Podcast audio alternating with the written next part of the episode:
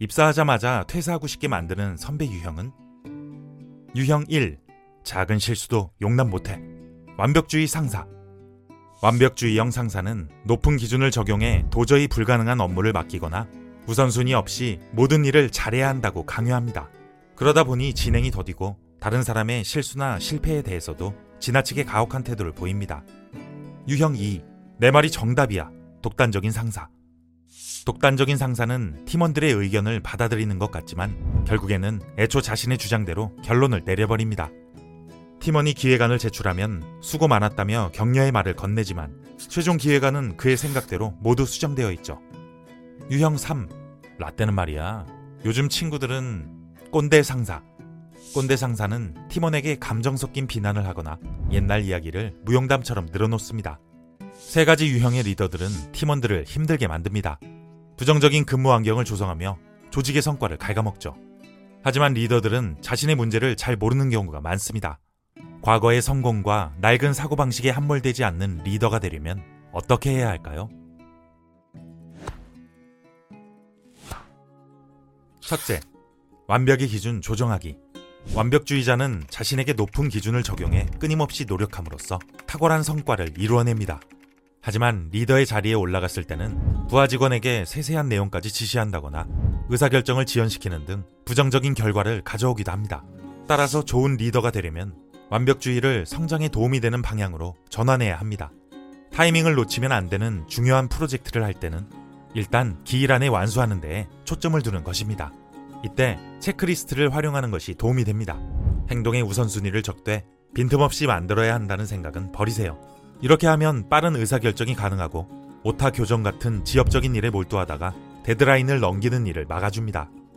완벽한 결과물을 만들어내는 것은 비현실적인 목표입니다. 자기 기준에는 80%밖에 못 미치더라도 성공이라고 생각하는 연습을 해야 합니다. 둘째, 나를 객관적으로 바라보기.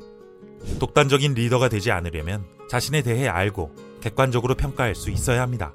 이를 자기 인식이라고 합니다. 정확한 자기 인식을 위한 방법에는 두 가지가 있습니다. 먼저 전문가의 도움을 받거나 MBTI 검사와 같은 심리학적 진단 도구를 통해 자신을 객관적으로 평가하는 것입니다. 진단 도구를 이용하면 자기 내면이나 대인관계 등이 어떻게 형성되었는지 알아볼 수 있습니다. 다만 진단 결과는 참고만 해야지 과신해서는 안 됩니다. 두 번째는 주변 사람들에게 솔직한 피드백을 구하는 것입니다. 이때 부정적인 피드백을 듣더라도 의기소침해지지 말고 리더십을 성장시킬 기회로 받아들여야 합니다. 흔히 말하는 탁월한 리더는 완벽한 리더가 아닙니다. 자신의 문제점이나 취약성을 인정하고 수용하는 리더가 좋은 리더입니다.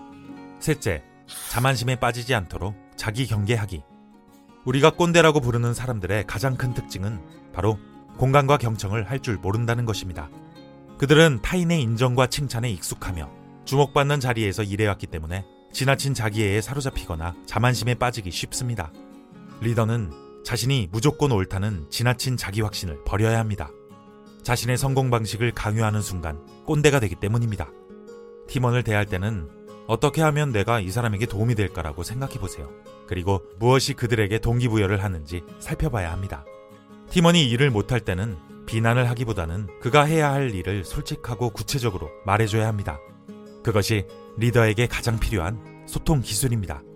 자신이 존경받는 어른으로서 행동하고 있는지 자기 경계를 게을리하지 않는다면 꼰대가 아닌 좋은 선배로서 후배들의 마음을 얻을 수 있을 것입니다. 나를 지키고 조직을 성장시킬 수 있는 상위 1% 리더들의 마음관리법. 리더를 위한 멘탈 수업. 이 콘텐츠가 도움이 되었다면 구독과 좋아요를 눌러주세요.